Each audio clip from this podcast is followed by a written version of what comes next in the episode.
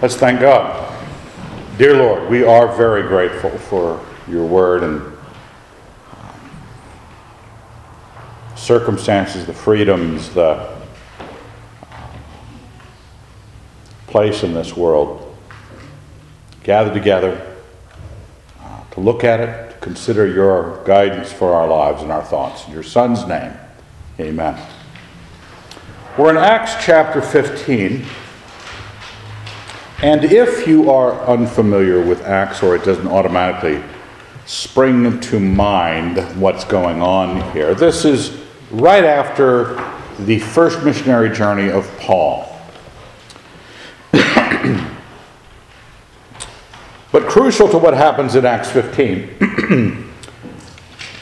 is Acts 11, a short comment after the stoning of Stephen the church was scattered out of Jerusalem.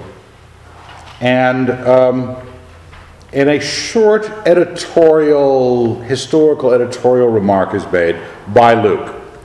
Now, here on the left hand side, Acts 11 19. Now, those who were scattered because of the persecution that arose over Stephen traveled as far as Phoenicia and Cyprus and Antioch, speaking the word to none except Jews. But there were some of them, men of Cyprus and Cyrene, who on coming to Antioch spoke to the Greeks also, preaching the Lord Jesus. And the hand of the Lord was with them, and a great number that believed turned to the Lord. News of this came to the ears of the church in Jerusalem, and they sent Barnabas to Antioch. When he came and saw the grace of God, he was glad, and he exhorted them all to remain faithful to the Lord with steadfast purpose. For he was a good man, full of the Holy Spirit and of faith. And a large company was added to the Lord. So Barnabas went to Tarsus to look for Saul. And when he had found him, he brought him to Antioch. For a whole year they met with the church and taught a large company of people. And in Antioch the disciples were for the first time called Christians. Now, the interesting, couple interesting things right there. This is what you, you call yourselves Christians. This is where you get your name, Acts 11. This is the first place they were called Christians. Um, second interesting thing, it brackets, I don't know if you noticed this, the scattering under the persecution of Stephen. Remember, he was put to death? And who was standing collecting the coats? Paul. By the end of this paragraph, Barnabas has gone to get Paul, who has become a Christian, from Tarsus. So it, it is a number of years that have gone by uh, in this section. And um, uh, the other interesting thing is a slight unknown. Well, you, you had to put another passage together. Barnabas is from Cyprus. So the disciples in Jerusalem pick a, a, Cypriot to go talk to the Cypriot Christians in Antioch. Uh, it was good diplomacy. Good diplomacy. But this was the, the, the, the step that some group of young, happening pastors walked into a town and decided first, everybody was just ministering to Jews talking to the Gentiles. There was nothing in the theology that said the gospel wouldn't go to the Gentiles. It was just sort of common practice only to preach to Jews because Jews were very insular, very kept apart. We're the chosen people. But I read this passage because chapter 15 is this problem breaking out in the church. So, guys had decided they were going to preach to Gentiles. Now, this is going back in time to the time of uh, after the stoning of Stephen. The ministry to Cornelius the centurion is in chapter 10. So the chapter 11 follows after that. But this is going, again, going back to where the persecution first arose. So the church is learning at large through Peter's experience in uh, Joppa and Caesarea uh, that, um, that the gospel can go to the Gentiles. These Cypriot Christian Jews probably were preaching to Gentiles in Antioch. And by the t- but a, an actual church develops at Antioch um, that Paul and Barnabas end up helping to pastor. And this is where we got our names as Christians. Now, chapter 15 of Acts, verse 1. But some men came down from Judea and were teaching the brethren, unless you are circumcised according to the custom of Moses, you cannot be saved. Okay? A little pushback. Everybody had been preaching to the Jews. Some guys, probably with knit caps on the back of their heads, dreads, decided they were going to preach to the Gentiles. And the Gentiles were wonderfully saved and glorified God. And he noticed that they were really saved. And he glorified God. But there's always people who say, no, the old way is better. The way we used to do it, only talking to Jews. And if you want to come into this thing called Christianity, you need to be a Jew. You need to get circumcised according to the custom of Moses. Or you cannot be saved. And they had come up from, you know, say Christianity Central, Judea. They had come up from uh, you know, Jerusalem. What's Antioch? Antioch's in Syria. By the way, it's uh, just inland. Uh, well, Syria's in the news now, but I, Antioch's was a great ancient city founded by Antiochus um, the first. And when Paul and Barnabas had in red, in bold, no small dissension and debate. First thing we have to remember if you ever think you can go back, we're just going to revisit this a couple times today. You can go back to the apostolic period for the pure church. This is the pure church. People saying unthinkable and wrong and incorrect things and getting into a big theological argument. No small dissension. That means it was a big one. No small. It wasn't this, you know, polite texting one another. Well, maybe you haven't really considered passage A. It's a debate, it's a dissension. Paul and Barnabas and some of the others were appointed to go up to Jerusalem to the apostles and the elders about this question. So, being sent on their way by the church, they passed through both Phoenicia and Samaria, reporting the conversion of the Gentiles, and they gave great joy to all the brethren. When they came to Jerusalem, they were welcomed by the church and the apostles and the elders, and they declared all that God had done with them. Okay? So they, they're echoing the open gospel, open doors to the Gentiles because of the nature of the gospel. Possibly even the nature of the Lord's command in the Great Commission making disciples of all nations. I don't know if you could feel that for us it's not a big tension. You're mostly Gentiles. There's not this big tension about, oh my gosh, what if I talked to somebody who wasn't of Jewish descent? Their sense of uncleanness, their sense of separation, their sense of piety had so much to do with who they were. Now, those of us who are Scots have a sense of that feeling. The unwashed nature of the rest of you, the Irish especially. I'm kidding about that. If you don't know me, I was just kidding. There's a proverb that says, don't do that. But we don't understand this. But the, the Great Commission, I don't know if you're reading through the, the apostles, you will see them referring to passages where just the word nations is used. That God had a purpose, even way back in the Old Testament, to reach the nations. And so here were some you know, insightful Christians in Antioch who said, Hold it, didn't he tell us to preach to all the nations? All the Gentiles? And is there nothing, isn't there, there's no barrier in the gospel. You have a sinful man, Christ died to save sinners. If you believe in the Lord Jesus Christ, you will be saved. Why would a Gentile not be able to benefit from that? They put it all together, they do it, and it works. Barnabas recognizes it. But if you're a Jew, member of the Christian church there in Jerusalem, that seems to be a bit fresh, a bit too new. No, I'm, you, you know me, I'm wearing a tweed coat. I'm, I'm not going to be saying, hey, let's be fresh and name this church something else that's really fresh. I'm not trying to say any kind of modernism is cool because God likes modernism. No. He had commanded them to reach the nations. The gospel was a provision for all men everywhere. And now the church was finally practicing it. But some people couldn't let go of tradition.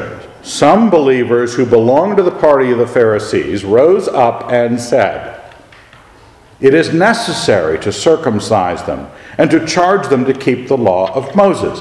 They couldn't let it go.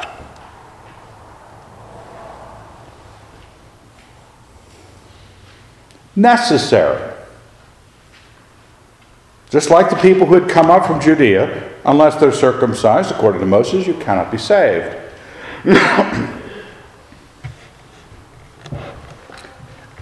In case you're wondering, this is still an argument, still a dissension, still a debate. But this passage in Acts 15 is the place where it was settled by the apostles. They decided what was right and passed it on to the church. And it's been sitting there in the scriptures since that time to remind us when this debate comes up what to do with it. Now, right there the, under the Acts 11 passage, I have a Galatians 2 passage it's, I didn't want to print the whole thing out, but if you look at the whole chapter of Galatians 2, it's about Paul going back to Jerusalem in this visit and dealing with the church about this issue. And this is a key thing, he says. But because of false brethren, secretly brought in, who slipped in to spy out our freedom, which we have in Christ Jesus, that they might bring us into bondage, to them we did not yield submission even for a moment that the truth of the gospel might be preserved for you. This no small dissension and debate has gone on for 2,000 years, and those that fight at the side of Paul, Peter, and James are preserving the gospel that you might have been saved. So that you didn't have to come here and jump through whatever kind of liturgical hoops whatever kind of religious works, whatever kind of moral work, uh, do enough of this good, do enough of that good.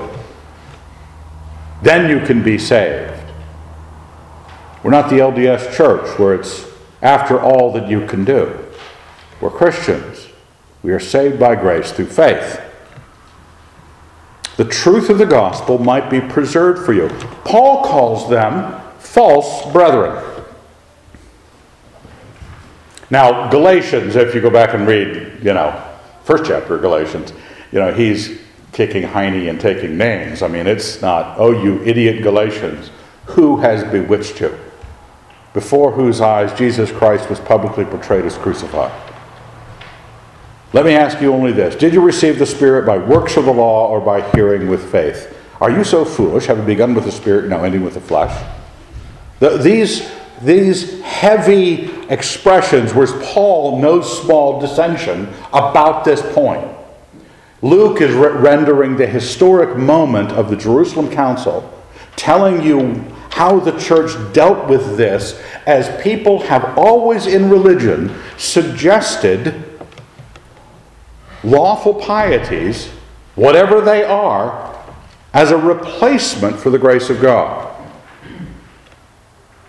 to get us into bondage. Because as soon as a religion has the rules, especially if it's a liturgical rule, because, you know, frankly, you know, I get to be up here. This is the chancel. This is where the magic happens. And so if you want to go to heaven, you got to come up here, and I will sprinkle you with some of the blessed I don't know, what are we going to make it? Gatorade? Uh, five hour energy? I don't know. Something that this church will have special that we will possess. Bondage again.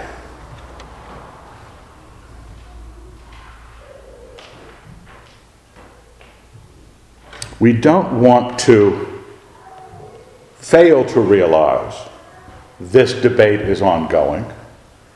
Just because they made a decision didn't mean it fixed those false brethren. There are always people who think that Christianity and spirituality and piety are impossible by grace. Maybe even among ourselves. There are people who think if you remove the law, what's my kid going to do? If you remove the law, what's my kid going to do? You don't send the youth group off to a retreat center with no chaperones, now do you? And no rules, do you? Is Evan recommending that we do? I don't believe in youth groups, so I, no. I think just the best thing you can do is place a, a bullet in every teenager's leg and let them get over that, then shoot them in the other leg. And after a few years, they're an adult. Then you deal with it. But we know, we know that, that we're a little nervous about this. That somehow the power of God in the work of the believer, because perhaps we've dumbed down what it is to be a believer, we think someone walks an aisle, signs a card, prays a prayer at camp, throws a stick in the fire, they, they have passed from death to life. But that's not what we're, we're not having a separate, more evangelical liturgy that you've got to go through. The Catholics over here getting the Eucharist and confession and and baptism, and you're over here walking an aisle throwing a stick in the fire. Everybody wants to have these physical rituals they do, but we're not looking for that. We're looking for people who've passed from death to life. Chapter 15, verse 6. The apostles and the elders were gathered together to consider this matter. And after there had been much debate, once again, Peter rose and said to them, Brethren, you know that in the early days God made choice among you that by my mouth the Gentiles should hear the word of the gospel and believe, as back in chapter 10. And God, listen to this, who knows the heart, bore witness to them, giving them the Holy Spirit, just as he did to us.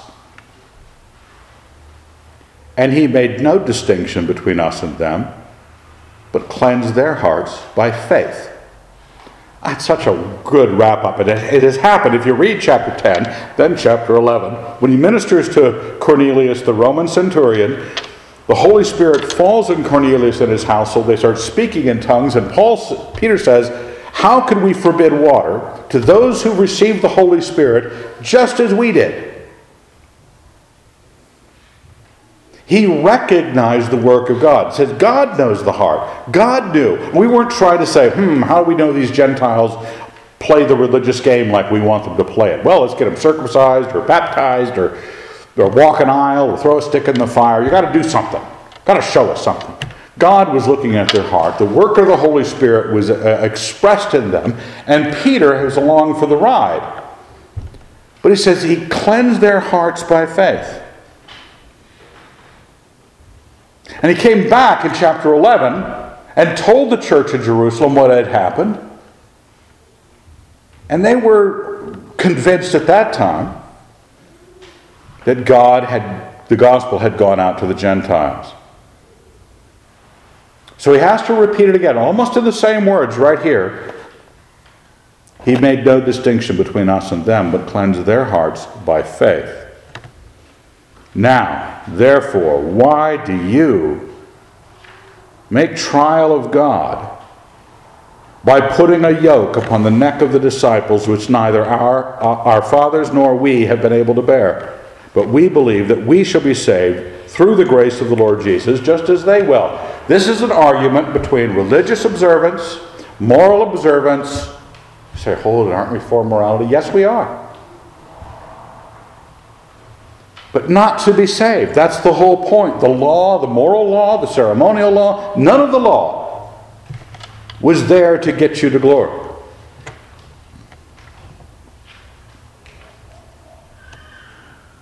And this is making a trial of God.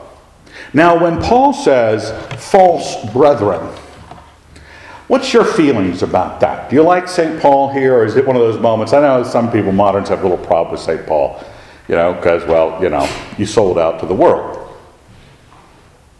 But even on something like this, you know, Paul's a little bit too much on the grace business.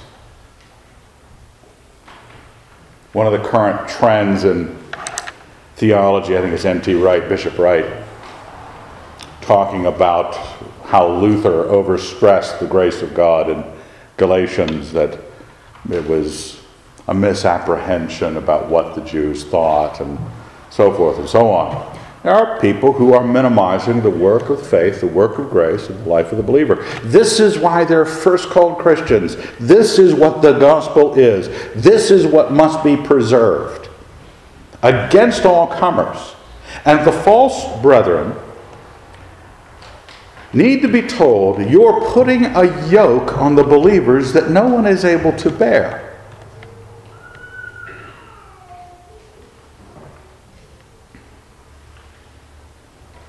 But what, what, the nature of this impulse? If it keeps going, is it a plot? Is it a conspiracy? Is it the, the powers of darkness behind this? Everyone likes the idea of piety. If you're going to be in religious circles, piety is a, you know, kind of a the coin of the realm. Everybody wants to be thought um, a soul that is lifted up. This error has an appeal because law always, sacrifice always, denial always, obedience to the rules always looks pious.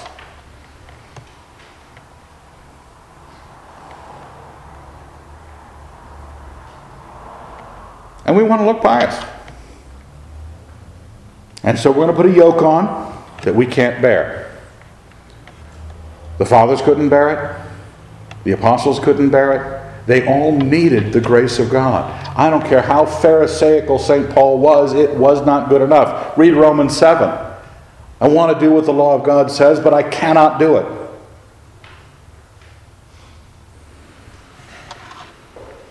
Though all the assembly kept silence, and all the assembly kept silence, and they listened to Barnabas and Paul as they related what signs and wonders God had done through them among the Gentiles. After they see, finish speaking. Now, notice that they're, they're telling the story of what has happened. Salvation happened. God bore witness to these Gentiles saving them without circumcision. In the way that Peter had to recognize it, and every time they told the story of the gospel going out, people recognized salvation had come to these people. Not that they had walked an aisle, not that they had gotten baptized. What do we do? We have a thing where you count up the number of baptisms. You count up the number of. No, we're looking for people from passing to death, from death to life, not, not how many baptisms we're going to do. Signs and wonders God had done through them among the Gentiles. After they'd finished speaking, James replied, Brethren, listen to me. Simeon has related how God first visited the Gentiles to take out of them a people for his own name. And with the words of the prophet, and with this, the words of the prophets agree, as it is written, After this I will return, and I will rebuild the dwelling of David, which has fallen. I will rebuild its ruins, I will set it up, and that the rest of men may seek the Lord, and all the Gentiles who are called by my name, says the Lord, who has made these things known from of old. He has gone back to the Old Testament where the word nations was used, which is the word Gentiles which for the Jew meant everybody who wasn't chosen. And James realizes this. Now, this is James, the Lord's brother, the guy who wrote the section Mark wrote, read this morning.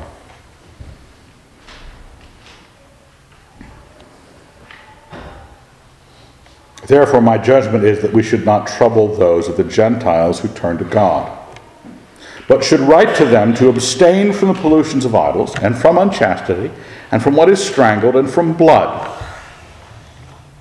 Now, what just happened there?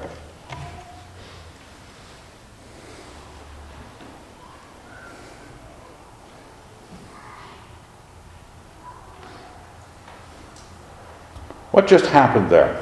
Christianity, through the gospel, is not something other than holiness. It is the right path to holiness. The law is the wrong path to holiness because it doesn't work. So when we say we're antinomians, and I would, you know, strictly speak, an antinomian, when I say I'm an antinomian, means nomos law, anti, against. I'm against the law. But I'm not against the holiness of the believer. But the holiness of the believer has to be from the change of God. The God, God has borne witness of his Son and your faith by saving you. God sees your heart. He knows if you believed. He knows if he's going to pour out his Holy Spirit to you. And cleanse your heart by faith. He knows. I don't have to know. The church doesn't have to know. The sacrificial system doesn't have to know. The baptisms don't have to know. The roles of the church don't have to agree with it. It is what God has done. But what God has done, like uh, Mark read this morning, is real faith, the work of the Holy Spirit in you, where the things of God are lived out in you the expectations of God. And he lists a few. We don't want to trouble you. We'll remind you. Now, what, what is that? What, what, what's the difference here between that reminder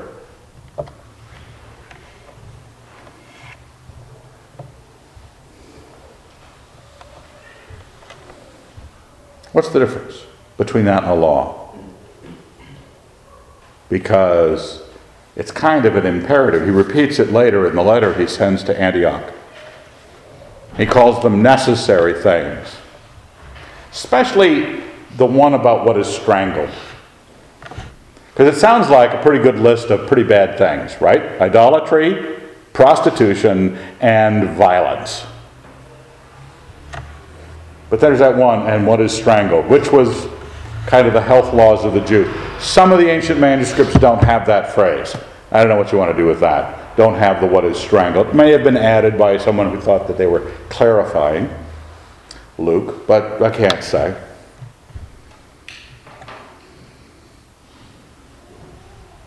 When a Christian lets you know where God has taken them, what they understand to be holy, you're finding a, an outside source of what your shared faith in Jesus Christ ought to be driving you toward. Not sexual immorality, not idolatry, not punching people out in John's Alley, just not doing those things.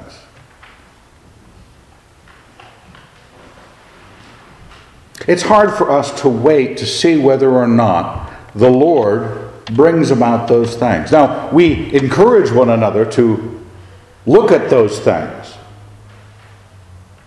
Is this what the Lord wants of you? If someone came to you and said, Well, you know, I'm sleeping with my girlfriend, you know, I just think there's freedom in Christ. Do you now? Do you think St. Paul thinks there's that kind of freedom in Christ? What did he think? Well, he was, he was against that sort of thing. So you can really say that the spirit in you is not the same spirit in St. Paul.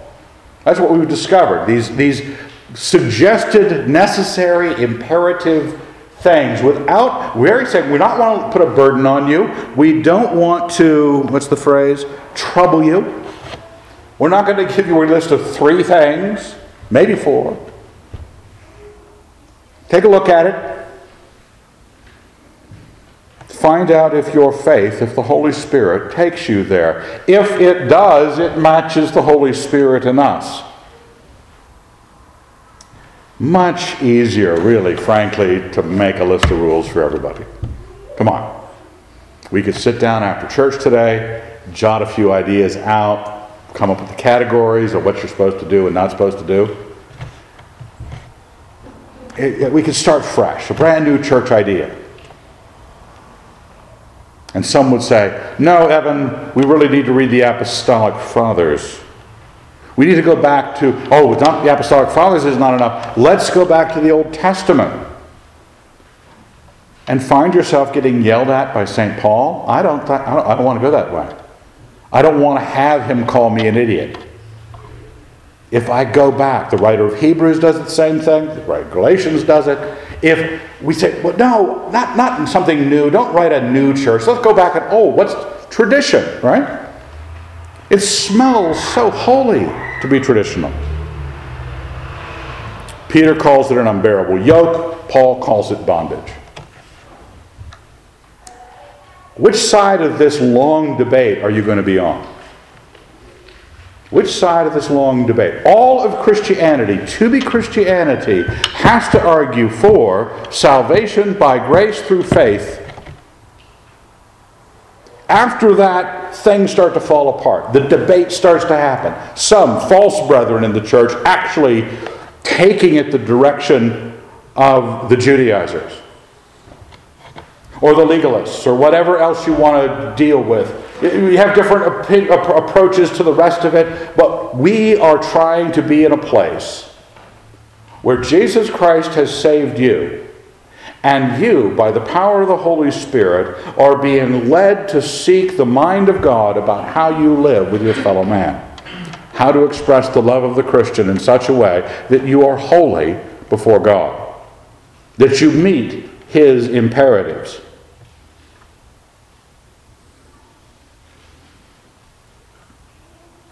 And it seemed good to the apostles and the elders and the whole church to choose men from among them and send them to Antioch with Paul and Barnabas.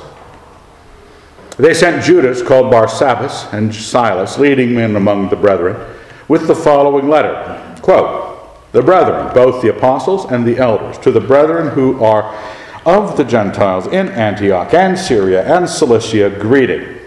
Since we have heard that some persons from us have troubled you with words, unsettling your minds, although we gave them no instructions, it has seemed good to us, having come to one accord, to choose men and send them to you with our beloved Barnabas and Saul and Paul, men who have risked their lives for the sake of our Lord Jesus Christ. Oh, something that sprang to me as I was looking at that. Because one of the key elements of people who are going to pull you back into bondage is to pull out the age old card of age old church the Apostolic Fathers. Don't you know that Irenaeus said this? Don't you know that Polycarp said that? Clement said this. Cyril of Alexandria said that.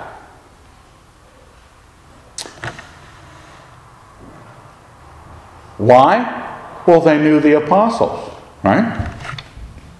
Polycarp was a you know a disciple of John the apostle. Well, so anything he says is right, right? because he knew. Hold it. All of these false teachers knew the apostles. Right here on this page. They weren't just writing to us from the apostolic times. This was the apostolic times. They were from the apostolic town. They're friends with the apostles. They show up in Antioch, and if someone had said, Hey, you know the apostles? Oh, sure, I know the apostles. I used to babysit Peter's kids. My gosh, he's got to be right. He's from the same century. Nowadays, that works with us. My gosh, he wears robes. He's from the same century, or maybe even the next century, but kind of apostolic. They call them the apostolic fathers. The apostolic band, the actual apostles, are sitting there going, hmm, some guys from us. He, they admit these guys are have apostolic connections. From us, troubled you, unsettled you, but we had given them no instructions. It's not important that you go find somebody who wrote a long time ago. That's not how you get your truths. That's how people who are going to bring you back into bondage bring you. I saw one guy quoting Irenaeus the other day on Facebook. It happens with my friends. Um, because he wanted to prove that Christians needed to keep the Eucharist and believe it had actually turned into the body and blood of Jesus Christ. Transubstantiation.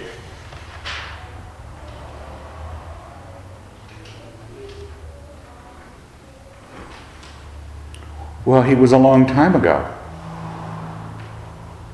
We're against the modern, aren't we? Yes. It was a long time ago. Yeah, so was Attila the Hun. A long time ago does, is not truth bearing. False teachers entered the church in the apostolic era, where the apostles had to have no small dissension and a debate with them over a period of time and had to overrule them and call them false brothers.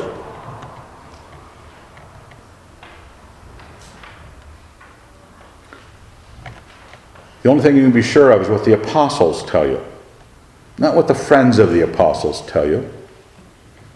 The apostles, the apostolic instruction, having come to one accord, verse 25, to choose men and send them to you with our beloved Barnabas and Paul.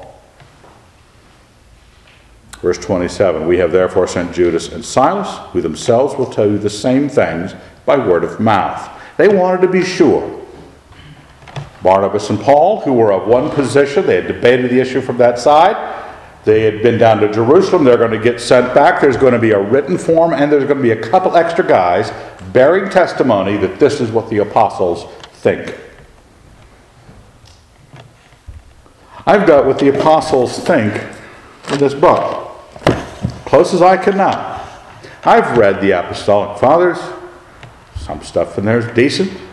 The only stuff I'm sure of is what the apostles said. Because there were false brethren back then. Even Peter, if you read Galatians, even the apostle Peter was led astray. Barnabas was led astray for a brief moment on this point alone. And only Paul just coming down on them like nobody's business. Stop them from their foolishness. Because we're so easily led astray on this point. Bear it in mind. Go back and study this. What is the gospel? What passes, brings your soul before God and cleanses you? What is that? Do you have to do anything? It seemed good to the Holy Spirit to us to lay upon you no greater burden than these necessary things that you abstain from what has been sacrificed to idols, and from blood, and from what is strangled, and from unchastity. If you keep yourself from these, you will do well. Farewell. Quick note necessary things are imperative things. Imperative things are not laws. Say, I thought they were. No. Imperative things is it's imperative that you do this. A law is you will do this and the reward will be X, and you don't do this and the punishment will be Y. You have to live according to this with punishments. If I went up to my children and said, My will for you O children, there's two of them right there. My will for you, O my children, is that as the leaves fall onto my yard, you will present yourselves with rakes and rake up my yard into pile. That's my will for the yard. And if they said, because they might, what are you going to do if we don't? If I said nothing at all, it will not affect my relationship with you. I will not punish you. I will not reward you less. Nothing will happen at all. And they're going to look at me like, well, that's no law. No, but it's an imperative, right? The imperative is known. God has a way of holiness he wants you to live in. He doesn't want you to get there by the law. We feel we have to create these systems of, of punishment, demand, either in the church or in yourself, under some law. Not going before God and saying, Lord, as the faith I have, the grace you have given me, the love I have for my fellow man, love I have for you, putting these imperative, necessary things before me in such a way that I will do them. Because God wants you to. He's trying to stop the sin problem. Sin is the problem. We're not trying to find a way to get us all with coexist bumper stickers, you know, having, you know, just not caring anymore. We care. God cares. We look to the grace of God. We look to His Holy Spirit. Has it happened in your life? There's objective examples of the holiness of the apostles, and they have ample suggestions of what the life in Christ ought to look like, what's necessary. But don't treat it as if your path there is the law. The path Jesus Christ gave you is the path of faith the path of grace, the effect of love.